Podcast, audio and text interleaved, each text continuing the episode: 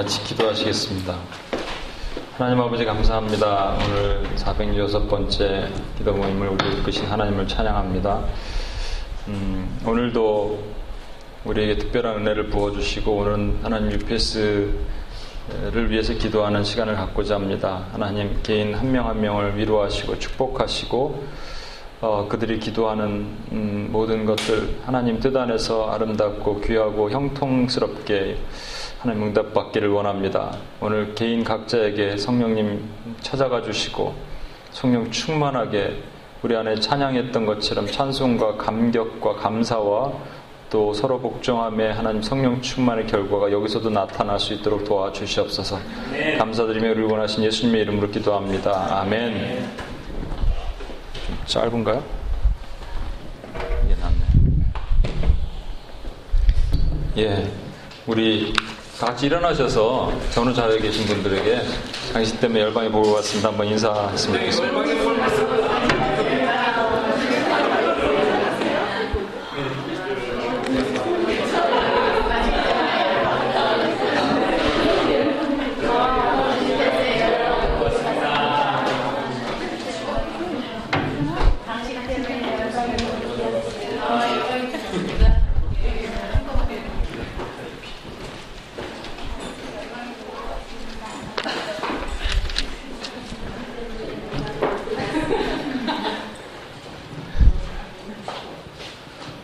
오늘 본문 말씀은 아, 우리 요즘 묵상하고 있는 말씀에서 선택했어요. 열왕기상 17장 17절로부터 24절까지 말씀입니다. 열왕기상 17장 17절로부터 24절.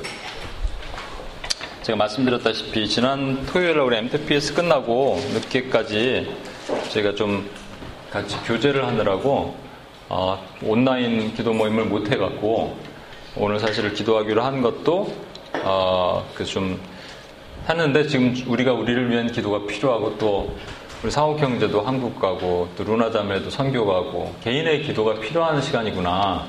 그래서 잘 됐다 생각이 들었습니다. 어, 17장 17절로부터 24절, 열왕기상 17장 17절로부터 24절까지 말씀. 어, 우리 이렇게 계신 분들, 형제님들까지 이렇게 먼저 하고 여기 이렇게 읽을까요? 번갈아 가면서 17절 이쪽부터 먼저 시작. 이 일 후에 그 집 주인 되는 여인의 아들이 병들어 증세가 심히 위중하다가 숨이 끊어진지라. 여인이 엘리야에게 이르되 하나님의 사람이여 당신이 나와 더불어 무슨 상관이 있기로 내 죄를 생각하려 하고 또 내 아들을 죽게 하려고 내게 오셨나이까? 엘리야가 그에게 그의 아들을 달라 하여 그를 그 여인의 품에서 받아 안고 자기가 다락에 자기 침상에 누리고 여호와께 부르짖었는데 내 하나님 여호와여 주께서 또 내가 구하는 집 아부에게 제안을 내리사 그 아들이 죽게 하셨나이까 하고.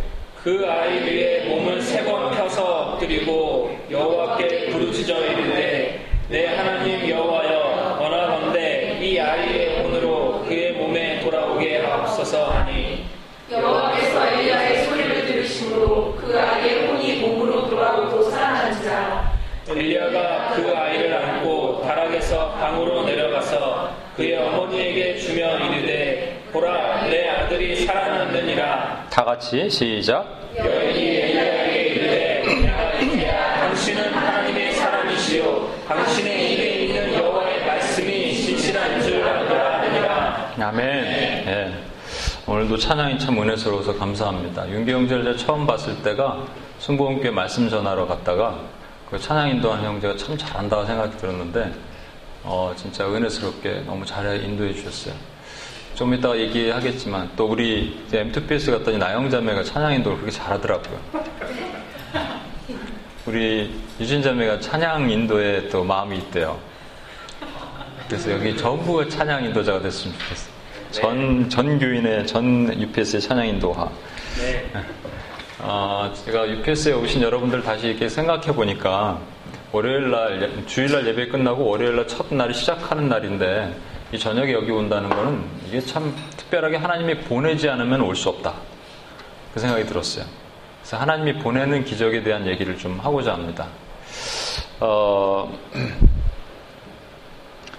여기 오늘 17절 본문 말씀 보면 2일 후에라고 되어 있는데 어, 여기에 그 한 여인의 사르밧 과부의 한 여인에 대한 또 아픈 얘기 이런 얘기를 하는데 어, 제가 이 부분을 계속 요즘 묵상하고 있거든요.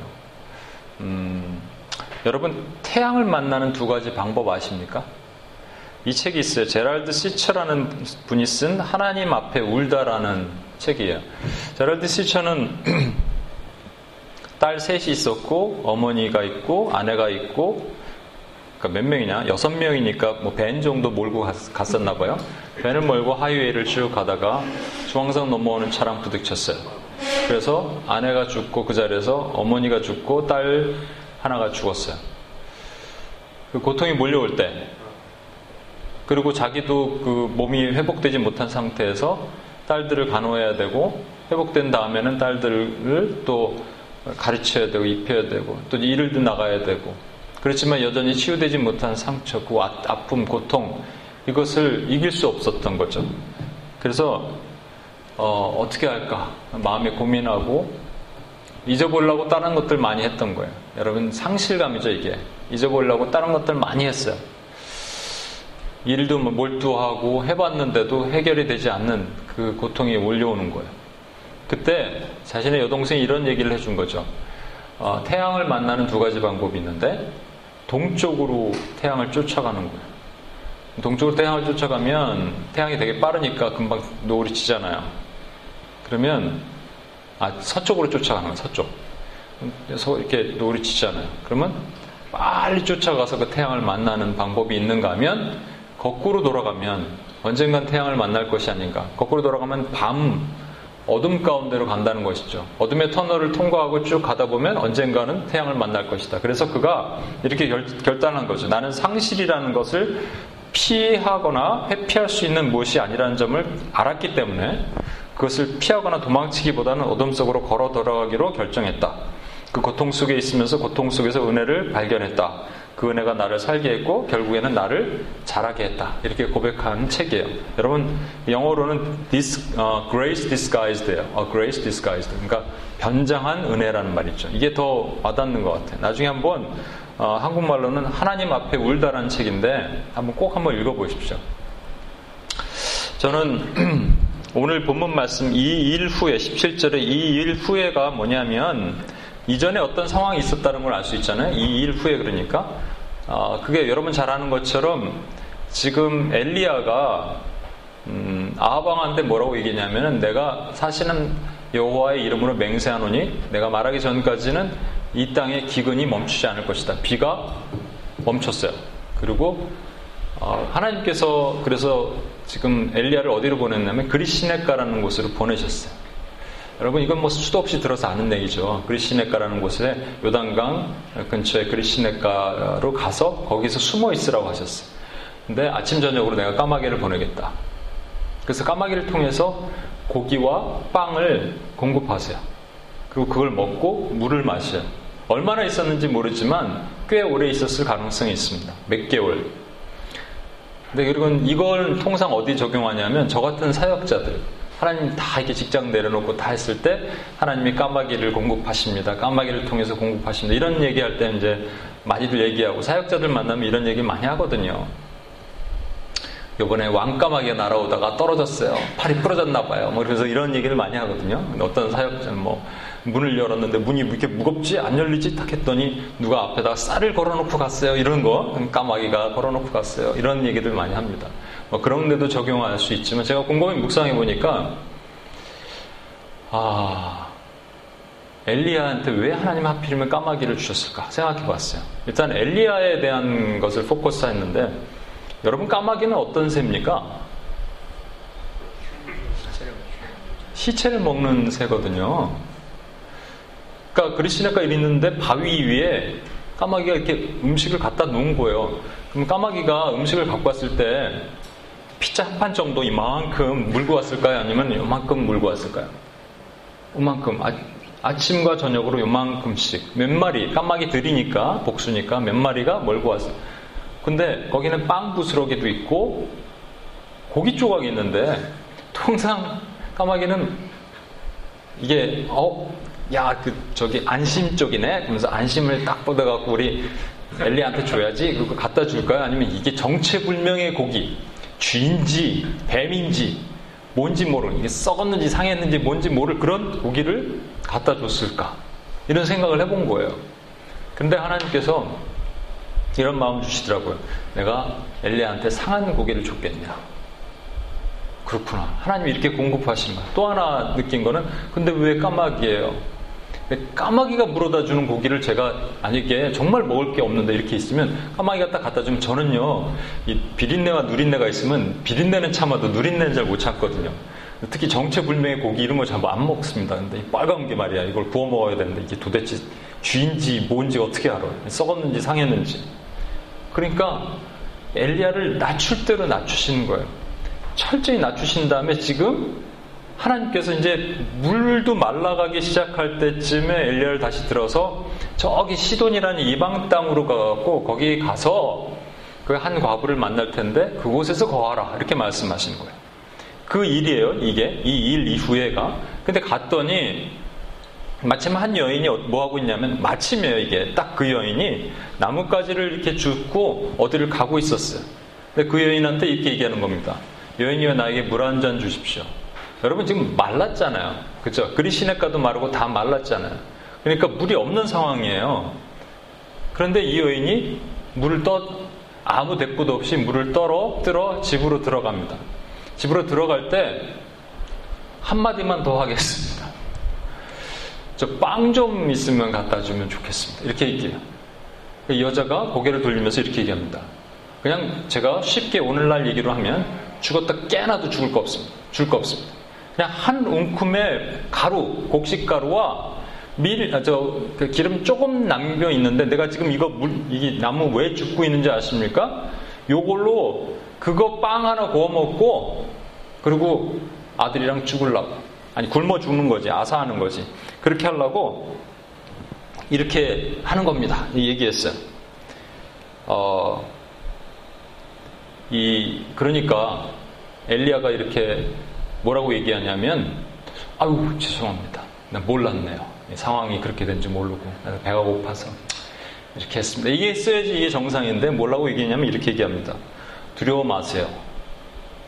여인이요, 두려워 마세요. 처음에 얘기하고, 가서 빵 하던 대로 만드세요. 그리고, 먼저 나, 나한테 갖고 오세요. 내가 좀 먹어야겠습니다. 이게 우리가 상상이 좀 안 되는 거 아니에요? 그러고 나서 그 다음에 당신과 아들을 먹으세요. 이렇게 얘기한 거예요. 이 정말로 어, 여러분이 이런 상황이라면 어떻게 했겠습니까? 실제 내일 렌트비 다음 달 낼 것도 없는데 어떤 사역자가 와서 지금 음, 저한테 좀 돈을 내세요. 뭐 이렇게 얘기하는 거랑 얼핏 비슷한 상황 아니에요? 지금 렌트비 낼 돈도 없는데 뭘 어, 이런 거는 여러분 마음 양심의 가책 받고 막 그러실 필요 없어요. 그냥 세상에 어, 세상에 여러분 편을 들어줄 거예요. 그런데 여인은 그 말을 순종했단 말이에요. 자, 가만히 듣다가 순종했어요. 그러니까 어떻게 순종할 수 있냐. 통상 이 사르밧 가부의 얘기를 듣다 보면, 얘기하다 보면, 우리 뭐에 대한 설교를 많이 듣냐면, 사르밧 가부처럼 순종하면 복 받는다. 사르밧 가부처럼 순종하면 기적이 임한다라고 얘기했는데, 사르밧 가부가 왜 순종했냐를 봐야 되는 거예요. 왜 순종했냐면요. 그냥 순종하는 것 같지만 여기는 순종보다 중요한 것이 하나님이 한 여인을 살리시는 과정이 들어간 거란 말입니다. 한 엘리야라는 선지자를 그냥 뼈까지 쭉 낮추신 다음에 쑥 들어갔고 사르밧이라는 곳으로 옮기신 다음에 한 여인을 살리시는 과정을 설명하시는 거예요. 이게 원래는 그냥 여인의 순종에서 복받는 얘기하는 것이 아니고 그래서 그 여자가 순종한 것도 성경은 뭐라고 얘기하냐면 19장 7절입니다. 이렇게 얘기하잖아요. 내가 그곳 과부에게 명령하여 내게 음식을 주게 하였느니라. 그러니까 누가 주게 하신 거예요? 하나님이 주라고 하시니까 여자가 그 얘기를 듣다가 갑자기 이상한 거예요. 어, 줘야 될 것 같은 거예요. 순종해야 될 것 같은 거예요. 그렇죠? 하나님이 그것을 하게 하셨다는 거예요, 여러분. 잘 들어보십시오. 순종도 하나님이 주셔야지 가능한 겁니다. 그래서 제가 여기 말씀드렸잖아요. 월요일날 여기 오시는 것도 여러분에게 하나님이 여러분의 뇌와 지각과 이성에 말씀하지 않으시면 여러분 여기 못 와요. 하나님이 오게 하신 거예요.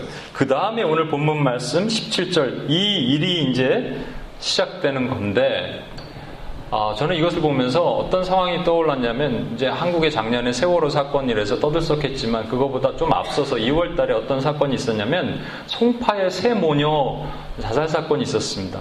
새 모녀가 송파에 어떤 그 아파트에서 새 모녀가 아파트가 아니죠 빌란가에서 어, 그 번개탄 피워놓고 죽었어요. 자살을 했어요. 자살한 이유가 뭐냐니까 통장에 70만 원 있는데 그거 딱 남겨놓고 자살했습니다. 일단은 남편이 일찍 사별한 죽었는데 그 죽고 나서 빚을 남겨놓고 죽었어요. 그렇기 때문에 그 빚을 갚을 능력이 없기 때문에 딸 둘도 일을 할 수가 없어요. 채무 책 무슨 불이행자 뭐 이런 것에 걸려서 그리고 어, 머니도 일을 하다가 식당에서 일을 하다 다쳐서 세 식구가 일을 할 수 있는 상황이 안 됐어요. 또 복지 쪽으로 이렇게 해줬으면 좋겠는데 부양 의무자 조건이라는 기준이 있다네요. 그래서 국민 기초생활보장제도에 도움을 받지 못했어요. 그래서 죽었어요. 그것 때문에 나라가 막 또 한번 들고 일어났습니다. 어떻게 이럴 수가 있느냐. 70만 원이면 700불인가요? 근데 월세가 한 350불 정도 되는 400불 정도 되는 그 월세를 못 내서 그리고 먹을 것이 없어서 죽었다는 거예요. 그리고 옆에 사람들은 도대체 뭐 했냐, 옆집은 뭐 했냐, 뭐 이렇게 막 서로 이렇게 비난이 오고 왔는데 지금 이 사르밧 과부가 자살하지 않았다는 것 뿐이지 자살할 마음과 동, 동일한 마음이 있는 거예요. 뭐냐면 딱 먹을 거 요만큼 빵 한 조각 있었는데 그거 해 먹고 더 이상 소망이 없으니까 그냥 죽겠다. 이렇게 얘기한 거란 말이에요. 그러면 이제 제가 여러분에게 여기까지가 서론이면 이제 본론으로 들어가겠습니다. 하나님은 왜 엘리야에게 사르밧으로 가라고 하셨을까? 사르밧, 이 시돈 땅으로 가라고 하셨을까? 이것에 대해서 예수님이 힌트를 주셨어요, 여러분. 예수님 뭐라고 힌트 주셨냐면, 예수님께서 이제 회당에서 처음 그 이사야서를 펴시면서 이사야 61장에 있는 말씀을 펴시면서 딱 그 설교를 하시고 나서 그리고 복음을 전하러 다니니까 사람들이 얘기하는 거, 저거 요셉의 아들 아니야? 저 누군지 아는데 저, 저게 왜 돌아다니면서 설교를 하고 그래? 그때 예수님께서 뭐라고 말씀하시냐면 선지자가 고향에서 환대받는 일이 없다. 이렇게 얘기하셨어요. 그리고 이렇게 얘기하신 거예요. 이스라엘에 수많은 과부들이 있는데 엘리야가 거기는 가지 않고 사렙다, 사렙다가 이제 헬라어로는 사렙다고 히브리어는 사르밧인데 사렙다에 있는 과부 한 명에게 갔다라고 말씀하셨거든요. 그렇다면 그것을 적용하면 왜 지금 엘리야를 사르밧으로 보냈는지는 우리가 알 수 있어요. 그때 왕이 누구냐면 아합 왕인데 이스라엘의 가장 폐역한 왕인데 왕이 폐역했으면 땅도 폐역한 거예요. 백성들도 전부 바알과 아사라의 목상으로 전부 완전히 폐역한 하나님 보시기에 폐역한 땅이 되어버린 그곳에서 하나님은 그곳이 아닌 다른 곳 하나님을 모르는 시돈이라는 땅으로 보내셔서 그곳에서 한 여인을 만나라 그러셨어요. 그러니까 그 여인은 말이죠. 성경은 대표성과 연대성이 있는데 한 여인이 대표를 하는 거예요. 뭘 대표하냐면 오늘날 또는 그 당시 상한 마음이 상한 사람의 대표가 되는 거예요. 이 여인은 지금 마음이 상해 있는데 어떻게 상해 있는지 한번 보실 거예요. 단순하게 가난해서 상한 것이 아니라 하나님의 상한 모습을 보여주시는 거예요. 그것의 대표이기 때문에 엘리야로 가라고 얘기하시는 거예요. 그렇다면 또 다른 이유. 왜 이 여인이어야 되냐는 거예요. 사르밧은 이해하겠는데 왜 이 여인이어야 되는 거예요. 그러니까 그 여인은 어, 우리가 생각했던 것보다 더 깊은 뭔가 상처와 어려움이 있기 때문에 하나님께서 그것을 풀어주시는 것이 그 여인을 구원하는 것이고 그 여인을 구원하는 것이 오늘날 마음이 상한 자들을 회복하시는 도구로 사용하신 그거라는 거예요. 우리 SWTC 이제 훈련을 하시는 분 아시겠지만 제가 이제 knowing self를 하는데 knowing self 중에 이제 요번 주에 하겠는데 상실감이라는 것이 있습니다. 그러니까 마음이 상한 거예요. 뭔가 잃어버린 거예요. 뭔가 놓친 거예요. 그것에 대한 재산이든 가족이든 뭐든 그것에 대해서 완전히 마음이 닫혀 있는 한 여인에게 이제 찾아가서서 이렇게 엘리야를 통해서 말씀하시는 거예요. 근데 이제 엘리야가 어, 그 여인을 어, 에게 뭐를 얘기했냐면 음, 나에게 먼저 공급하면 그 다음부터 기름병이 마르지 않고 곡식가루가 떨어지지 않을 것이다. 진짜 실제 그런 기적이 일어났어요. 엘리야한테 먼저 빵 한 조각 주고 나니까 기름병이 마르지 않고 곡식 가루가 마르, 떨어지지 않았어요. 그래서 기적이 일어났어요. 비가 올 때까지 이 기적은 계속 일어날 것이다 그랬어요. 그래갖고 놀라운 기적의 은혜 역사가 일어났다고요. 그런데 그 다음이 이제 오늘 본문이에요. 그 다음에 뭐냐니까 애가 죽었어요. 아들 하나 있는 것 같은데 그 아들이 죽었어요. 시름 시름 시름 앓다가 죽어버렸어요.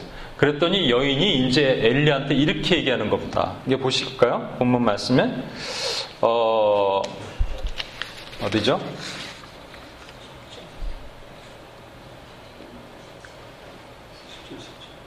18절입니다. 여인이 엘리야에게 이르되 하나님의 사람이여 당신이 나와 더불어 무슨 상관이 있기로 라고 얘기한 거예요. 당신이 나와 더불어 무슨 영어로는 What do I have to do with you? 그러니까 여러분 엘리야란 말의 원래 뜻이 아십니까? 엘리야흐란 말인데 엘이란 말이 하나님이고 야흐가 야훼예요. 야훼는 여호와인데 여호와는 I am who I am이란 말이에요. 그러니까 엘리야를 다른 말로 합치면 나의 하나님 여호와란 말입니다. 엘리야가. 근데 그 엘리야한테 뭐라고 얘기하냐면 당신이 나랑 무슨 상관이 있는데 이렇게 하십니까? 라고 얘기 여자가 항변을 하는 겁니다. 도대체. 사실은 엘리야지만 엘리야 뒤에 있는 엘리야가 나의 하나님이니까 사실은 이 여인의 마음에 표현은 안 했지만 여인은 이렇게 얘기하는 겁니다. 하나님, 당신이 도대체 뭔데 나한테 이렇게 하십니까? 진짜로? 라고 하나님께 얘기하는 거예요. 제가 여러 번 얘기했을 텐데 여러분 인간의 고통이 들어오면 고통을 반응하는 거에 따라서 고난이 되느냐 고통으로 남느냐가 있습니다. 고난이라는 것은 이것이 하나님으로부터 왔다라고 인정하고 그것이 하나님의 선물이라고까지 생각하고 받으면 그것이 고난이 되는 것이고요. 하나님이 주신 선물이 되는 것이고요. 아니면 그냥 고통이면 고통으로 남는 거예요. 세상처럼 아픔이면 그냥 고통으로 남는 거예요. 하나님을 모르는 사람은 그냥 고통, 하나님을 떠난 사람은 그것은 고통이에요. 그리고 저주하고 하나님을 원방하게 되는 거예요. 또 하나가 있는데 고생, 고생. 그건 이제 저기 그 티벳 불교 신자들이나 이런 사람들 그런 사람들 오체투지라 그랬죠. 그냥 딱 이렇게 계속 몸을 대면서 막 천리 가잖아요. 이건 개고생 하는 거예요. 그래서 이 고난이 있고 고통이 있고 고생이 있는데 저와 여러분은 고통이 어떤 것들이 와도 이게 왜 하나님이 나에게 주셨을까 생각하면서 그것을 고난으로 받으면 때가 되면 반드시 우리를 어제 지난주 얘기한 것처럼 우리의 연극의 이막 가운데 두셨을 때 반드시 내가 산막으로 너를 이끌게 하기 위해서 이막을 통과하게 하신 거잖아요. 크라이막스를 주시기 위해서. 그렇죠. 그런데 아까 말한 것처럼 이 상실감, 이 여자가 가졌다는 것은 상실, 사실 상실감의 한 부분인데 고통이 밀려올 때 상실감을 갖는데 그 상실감이라는 것은 이런 거예요. 죽음, 이혼, 또 사랑도 떠났을 때 이사했을 때 큰 집에서 작은 집으로? 저, 저는 계속 그렇게 작은 집으로 계속 갔는데. 상실감, 질병, 질병 몸이 아플 때 사고 났을 때 실직. 아니면 여러분 오디션 떨어졌을 때도 이런 상실감이 있어요. 상실감. 또는 출가했을 때. 또 이런 거 있습니다. 교회. 여러분이 교회를 떠났을 때 또 상실감이 있고 교회 사랑하는 사람들이 한국 가버렸을 때 이거 상실감이 있죠. 특히 뉴욕에 계신 분들은 뉴욕에 있는 사람들은 항상 상실감이 있어요. 사람 떠나보냈잖아요. 항상 떠나보내면 떠나보낸 사람들은 우리는 그들을 그리워하지만 그들은 뉴욕을 그리워한다니까. 그래서 우리 그리워하는 거 아니에요. 뉴욕을 그리워해요. 그래서 너무 사랑을 많이 줘도 안 돼. 목사님들 여기 뉴욕에 계신 목사님들 상실감이 되게 커요. 그런 면에서. 그런가 하면 이런 상실감도 있어요. 예, SWTC 할 때 할 건데 이런 상실감이 있어요. 오래 기다렸는데 열리지 않는 것에 대한 상실감. 결혼, 구직, 진학, 장래 이런 것들. 이런 상실감에 묶여 있으면 그것이 이제 두 가지 반응으로 나타날 수밖에 없어요. 뭐냐면요. 상실감이 나타난 이유가 뭔가를 곰곰이 생각했는데 둘 중에 하나인 거예요. 다른 사람이 그랬으면 다른 사람 때문에 그랬구나. 아, 그렇구나 하고 끝나지 않고 그 사람을 반드시 죽여야 돼. 마음속으로, 직접 못 죽이면 마음속으로 죽여야 돼. 죽여. 저 사람 때문에 그렇게 된 거야. 죽이는 거예요. 그래서 복수가 나오는 거예요. 우리는 참 복수를 잘하는 민족이었습니다. 복수 혈전. 그 무협지 보면 스토리가 똑같거든요. 이게 뭐냐면 이거예요. 두 명의 제자가 있었어요. 스승이 있는데 스승이 수염문 달린 스승이 있는데 뭔가를 많이 가르쳐 줬어요. 근데 스승이 비법이 있어요. 책이 하나 있는데 이 비법만 통달하면 맥값자 높은 어떤 공력을 발휘할 수 있는 거예요. 그런데 이것을 둘 중에 하나 해서 이긴 사람한테 주겠다 그랬는데 A란 형제가 이겼어요. 그래서 줄라 그랬더니 B가 화가 나서 스승의 음식에다 독을 타고 스승을 죽였어요. 그리고 그 A를 몰래 함정에 빠뜨린 다음에 이 절벽 낭덩어리를 떨어뜨렸어요. 절벽으로 떨어진 줄 알았더니 거기 강물이었어. 그래서 살았어. 떠내려가다가 저 밑에 어떤 아리따운 여인이 건졌어요. 아리따운 여인이 아버지가 있는데 알고 보니까 옛날에 무수, 무림의 강호였어요. 그래갖고 그, 그 아들을 그 사람을 건져서 가르쳤는데 더 기가 막힌 무술을 가르쳐서 복수하러 가는 거예요. 그래갖고 A와 B가 싸워서 A가 이기고 결국은 스승님 무덤에다 꽃을 바치면서 스승님 내가 이렇게 했습니다라고 얘기한다는 거예요. 이게 복수야. 복수는 끝까지 하는 거죠. 그죠? 그 예수님께서도 우리 신명기 19장 21절 이런 거 있죠. 눈에는 눈, 이에는 이, 손에는 손, 발에는 발. 그러니까 그런데 예수님께서 마태복음에 갑자기 이런 얘기를 하셨어요. 너희가 눈에는 눈, 이에는 이라고 하셨지만 아니다. 너희는 악한 자를 대적하지 말라. 오른뺨을 치면 왼뺨을 대고 겉옷을 달, 속옷을 달라면 겉옷까지 내어주라. 라고 얘기했잖아요. 그렇죠? 변태 아니에요? 속옷을 달라는 것도 변태. 그런 변태들한테도 겉옷을 주라. 이렇게 얘기하는 거 아니에요? 지금. 그러니까 이게 지금 앞뒷말이 틀린 것 같아요? 분명히 신명기에는 눈에는 눈, 이에는 이 했는데 눈에는 눈, 이에는 이 하지 마라. 그러니까 우리가 이런 거 갖고 코란처럼 생각하면 안 돼. 여러분 코란에는 이런 게 있습니다. 진짜 실제 이런 말이 있어요. 자세히 알면 해가 되나니. 자꾸 질문하니까 이게 썼어 뭐 마용에서 자세히 알면 해가 되나니. 그리고 취소교리라는 걸 만들었어요. 취소교리. 그래서 앞뒤가 자꾸 안 맞거든요. 앞에는 크리스찬들, 기독교인들은 우리 친구다. 근데 그걸 수정했어야 되는데 뒤에는 기독교인들이 나, 우리 개다. 개처럼 취급하라. 스승님 어느 게 많습니까? 자세히 알게 되면 해가, 해가 되나니. 그리고 코란 2장 106절을 넣었어. 뭐라고 얘기했냐면 알라께서 이미 내린 계시를 망각하거나 취소할 수도 있느니라. 그래갖고 말 걸지 마라 이거요. 지금 예수님께서 말씀하시는 것, 신명기에 말하는 건 뭐냐면 눈에는 눈, 이에는 이. 그러니까 눈만큼 해당됐으면 눈만큼 갚아주는 거예요. 복수하는 것이 아니라 그만큼 갚아주는 거예요. 천 원 빌렸으면 천 원 줘야 되는 거예요. 그렇죠? 근데 우리 인간은 그렇게 안 한다는 거야. 이게 라멕이라고 말했죠. 가인의 후손 중에 라멕이 있습니다. 그가 잠깐 상함을 당했어요. 어떻게 찔렸는지 모르는데 상함을 당했더니 자기 부인들한테 얘기해요. 내가 누가 와서 나를 탁 이렇게 잠깐 지나가다가 내가 다리가 잠깐 삐었거든. 그래서 죽여버렸어. 으하하 이랬다니까요, 라멕이. 인간은 그거예요.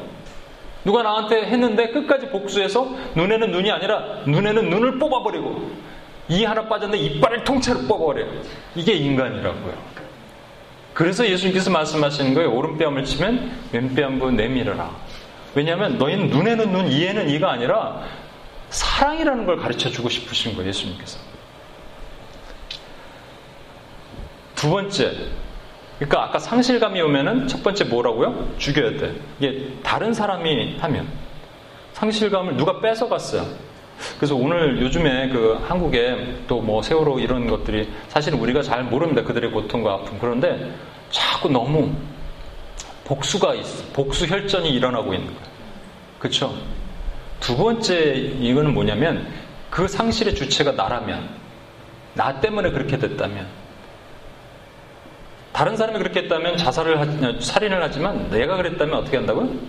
자살을 하는 거예요. 직접 못 죽이면 정죄함, 수치심 그런 거로 계속 죽이는 거예요. 실제 한국의 어떤 집사님 얘기를 남자 집사님 간증을 들었어요.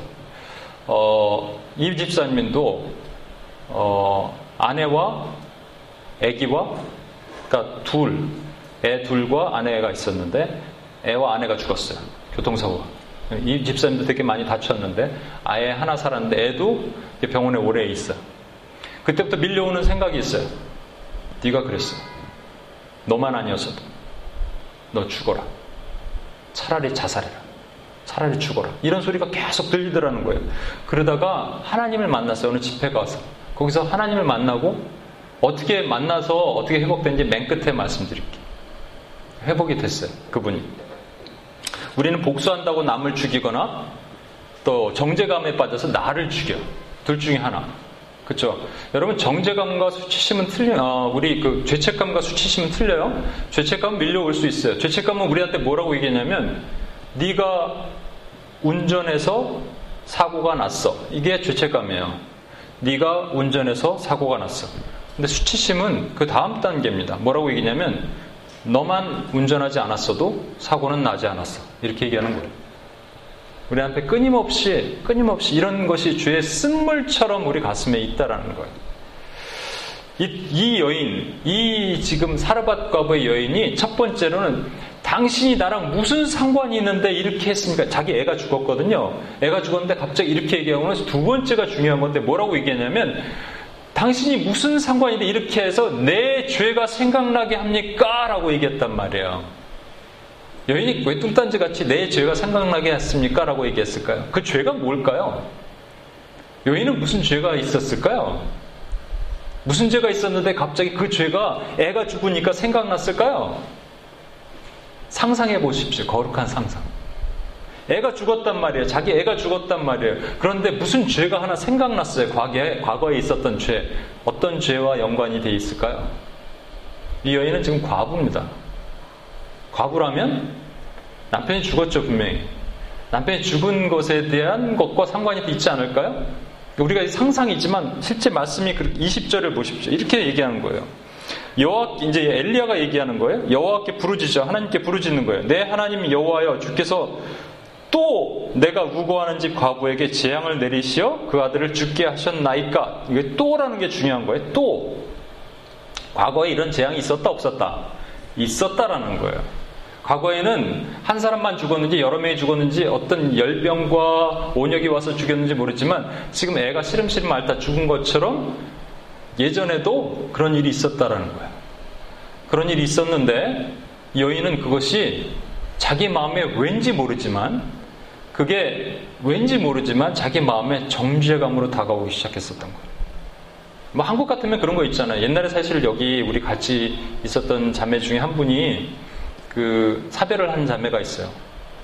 근데 그 시댁에서 계속 그렇게 얘기했어요. 남편 잡아먹은 년. 실제로. 그것이 엄청난 큰 상처가 됐었어요. 이 죄책감과 수치심에 휩싸여서 아무것도 할 수 없고 아들 하나 데리고 잘 살라 그러는데 앞길은 보이지 않고 그렇게 살고 있었을 때 하나님께서 엘리야를 보내서 이 여인을 고치기 시작하는 거예요. 어떻게 고치냐면 죽었잖아요. 애가 죽었으니까 엘리야가 하나님께 부르짖고 나서 애 위에 몸을 세 번 엎드린 다음에 하나님께 간구합니다. 뭐라고 21절에 내 하나님의 원컨대 이 아이 혼으로 몸에 돌아오게 하옵소서라고 얘기했어요. 그랬더니 하나님의 엘리야의 소리를 듣고 고쳐주셨어요. 여기까지 끝났으면 그냥 또 하나님의 기적 얘기인가 보다 이렇게 생각하겠지만 여러분 이 아이가 죽었을 때와 살아났을 때 성경 표현이 매우 이상한 것을 우리 볼 수 있어요.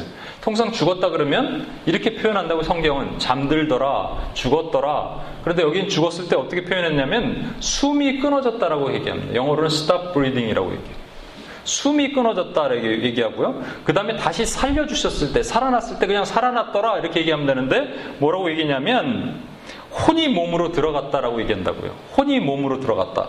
영어로는 the boy's life returned to him.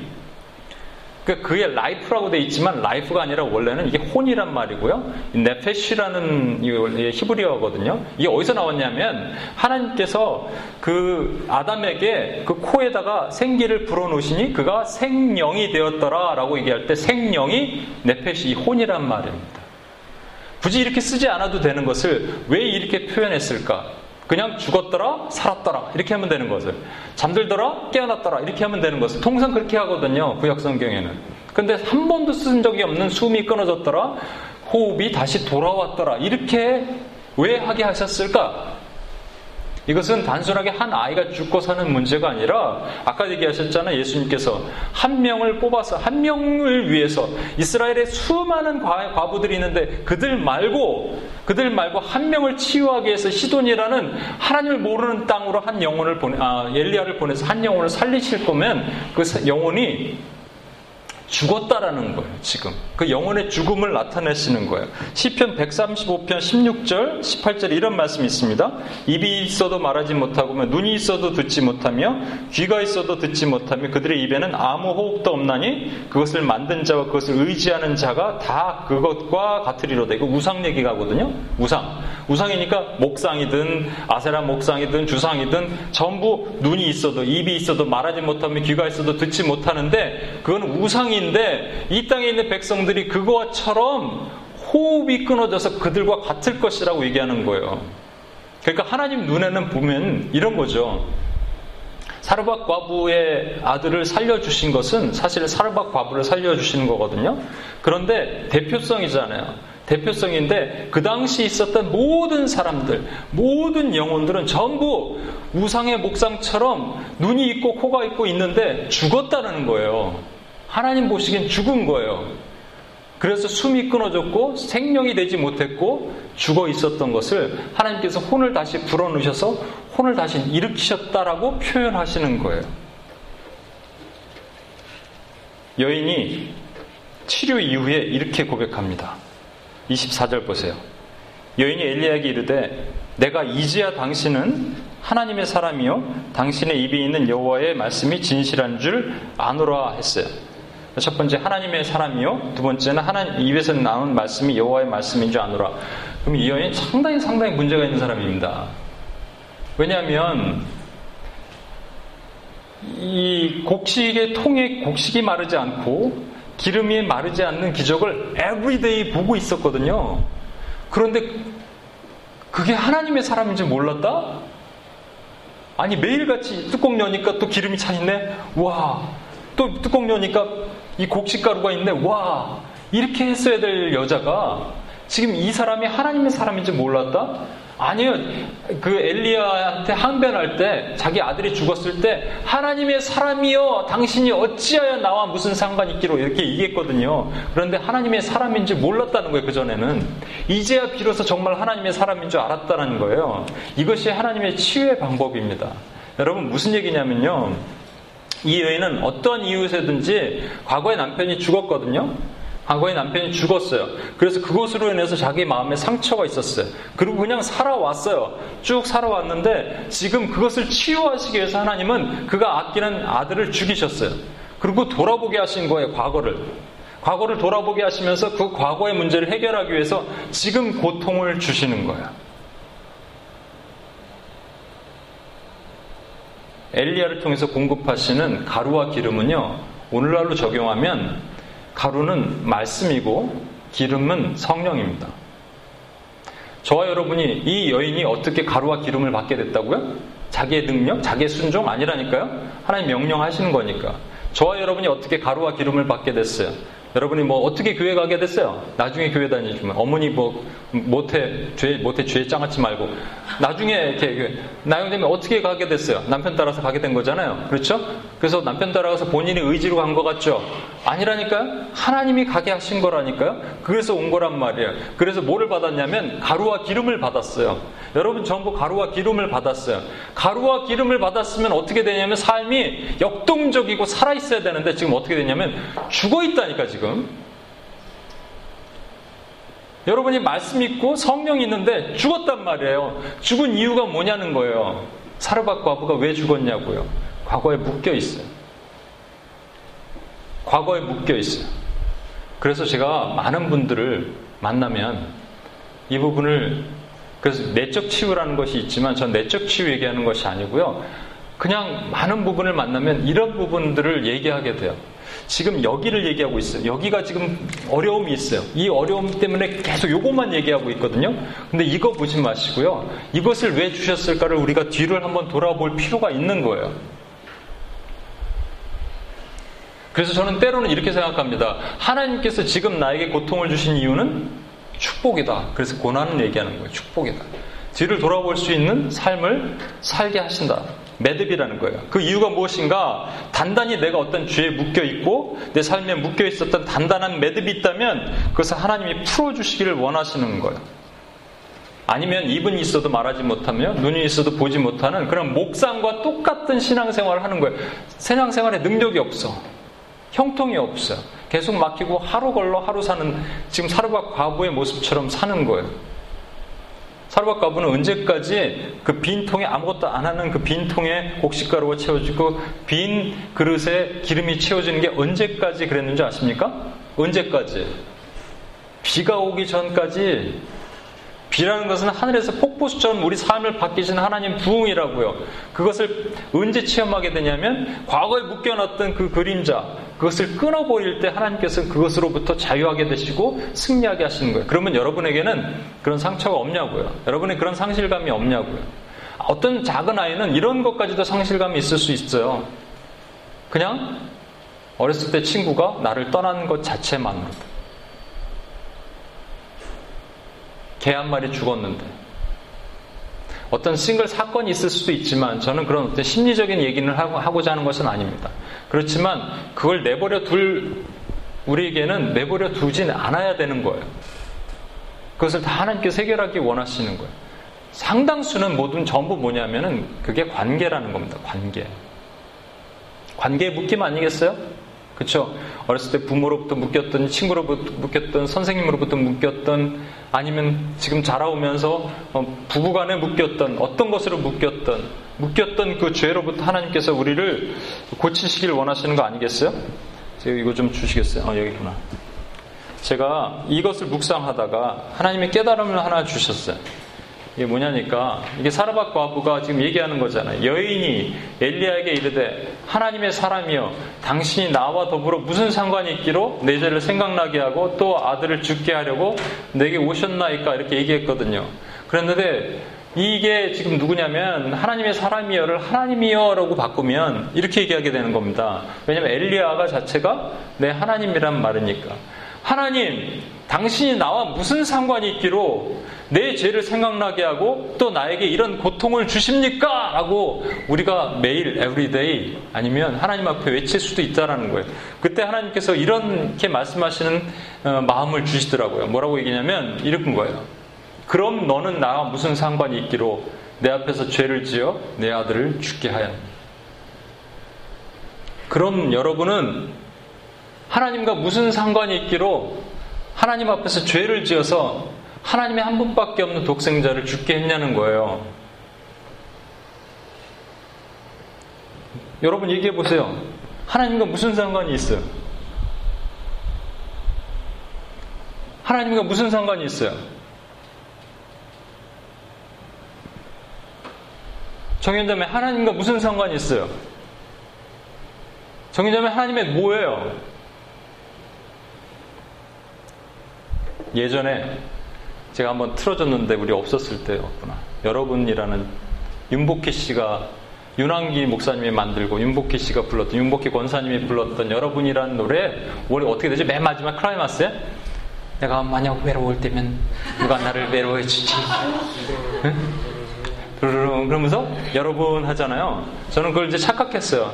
음, 너희가 외로울 때 어, 그러니까 누가 외로, 위로해 주지? 우리 하나님이 위로해 주지? 뭐 그런 건 줄 알았더니 그 가사가 아니고 원래 가사가 이런 거를 합니다.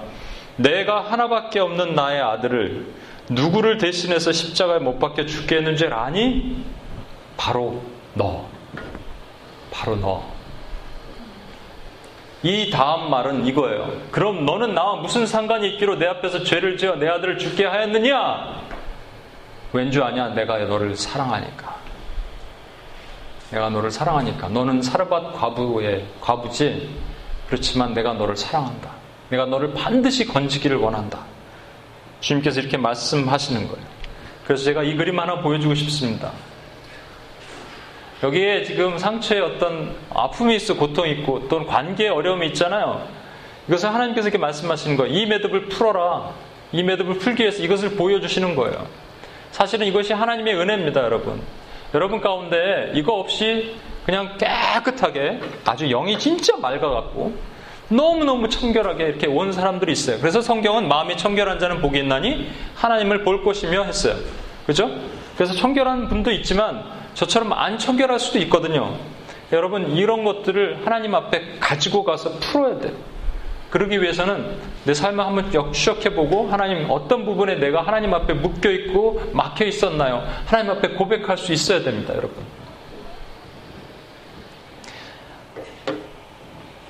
그 지난 한 일주일 전인 걸로 알고 있는데 뉴저지에 찬양교회라는 교회가 있습니다. 뉴저지 찬양교회라는 교회가 있는데 큰 교회죠. 그 교회 허범기 목사님이라는 분이 설교하러 딱 올라오실 쯤에 전화 한 통을 받았습니다. 경찰에서 전화를 받았어요. 어, 따님이 계신 그 아파트에 강도가 들어와서 딸을 죽였습니다. 근데 이분이 그냥 설교를 하셨어요. 저 같으면 할 수 있었을까 생각했는데 저는 못할 것 같아요. 근데 하셨어요. 하나도 흐트러짐 없이 하셨어요. 그랬는데 그 이후에 쓰신 글을 제가 읽어드릴게요. 나는 지난 주일에 딸을 잃었다. 죽은 자식을 가슴에 묻는다는 말은 그럴듯한 수사가 아니다. 정말 가슴 한켠에 묵직한 것들이 들어 앉아 있다. 하루 종일 얘네, 이름이 얘네예요. 얘네 생각, 혼자 있으니 함께 있을 때나 시도 없이 눈물이 난다. 무슨 이야기를 하다가도 눈물이 흐르고 식탁에서 기도를 하다가도 울고 이래서 울컥 저래서 울컥이다. 일 당하고 하루 이거 쉽지 않겠구나.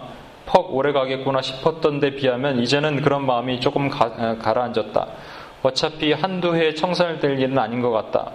마음이 힘든 것은 원하는 바가 아니지만 툭 털어버리는 방법이 있다고 해도 그렇지 않고 싶다. 신학자 한스 콩의 말대로 그리스도인은 고난을 피해가는 일을 알지 못하지만 고난을 헤쳐가는 길은 알고 있으니 그만하면 다행이지 않은가 하고 이렇게 마지막 얘기를 하십니다. 뭐라고 얘기냐면 나는 이제 아들을 잃으신 적이 있는 같은 처지의 하나님을 믿는다. 그리고 이분의 쓰신 글의 제목이 하나님이나 나나. 예. 아까 얘기했던 그 집사님 있죠. 자식을 잃어버리고 아내를 잃어버렸던 그 죄책감과 정죄감에 끊임없이 자살을 하고 싶어 했던 그 충동에 묶였던 그 이 집사님이 어떻게 하나님을 만나냐면 이렇게 고백합니다. 가만히 생각해 보니 하나님, 얘기한 거에 보니 하나님께 기도한 거예요. 가만히 생각해 보니까 하나님, 하나님도 하나님 때문에 아버, 아버지잖아요. 아버지 때문에 자식을 죽였나요? 그런데 선한 일을 위해서 죽으셨군요. 그게 나를 위해서 죽으셨다면 그 깨닫는 순간 하나님이 그분에게 위로를 주신 거예요. 사실은 하나님이 하나밖에 없는 독생자를 죽이신 거잖아요. 하나님이나 나나.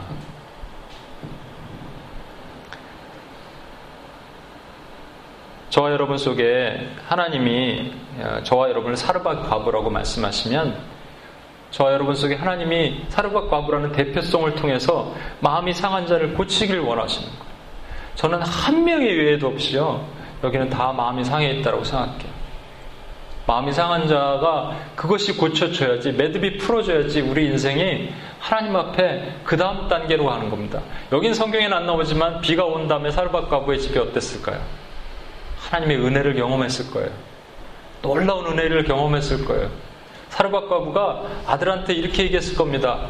하나님의 사람, 여호와의 사람, 엘리야가 이 집에 왔다 갔는데 너와 내가 이렇게 해서 축복받는 것이다 선포했을 거라고요. 아멘. 네.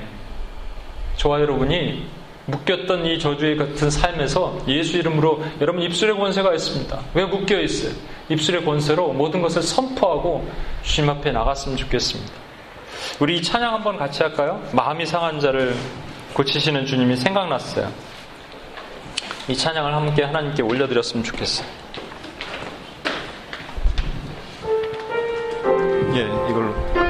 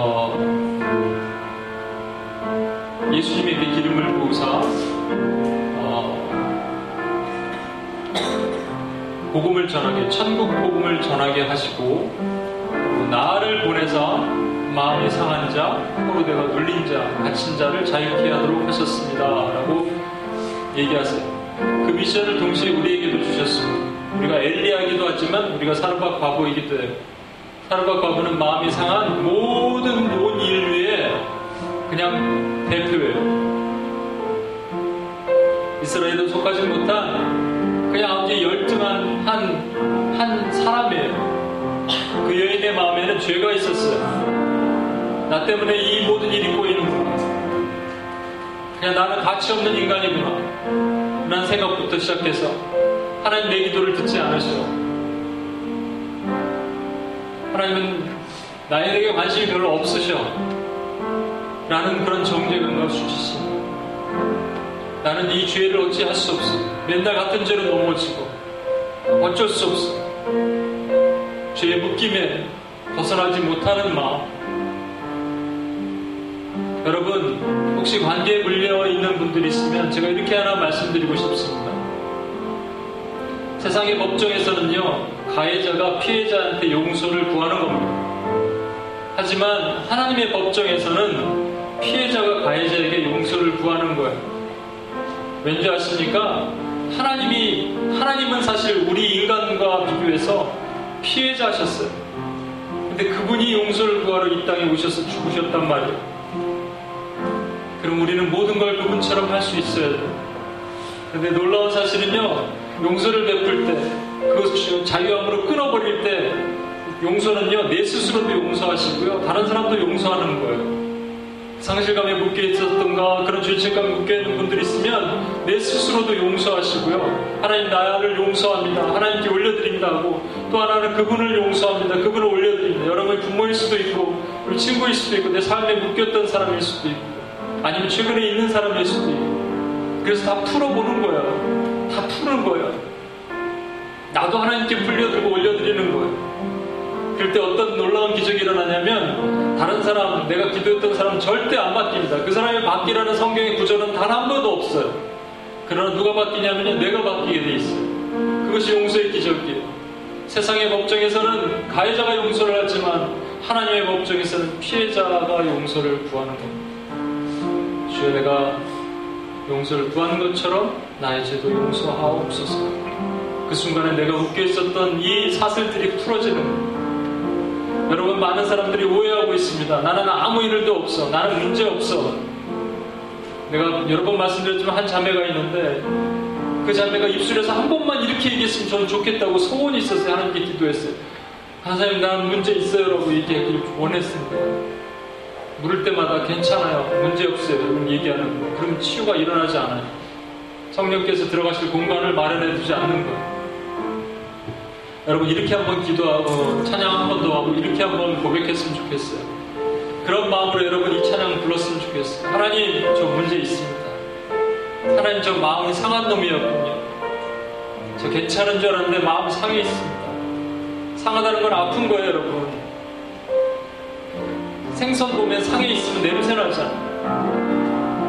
그렇게 주님 앞에 사르밧 과부처럼 엎드릴 때 주님께서 치유하신 이 찬양을 다시 한번 고백하고 내가 정말로 마음 상해 있구나.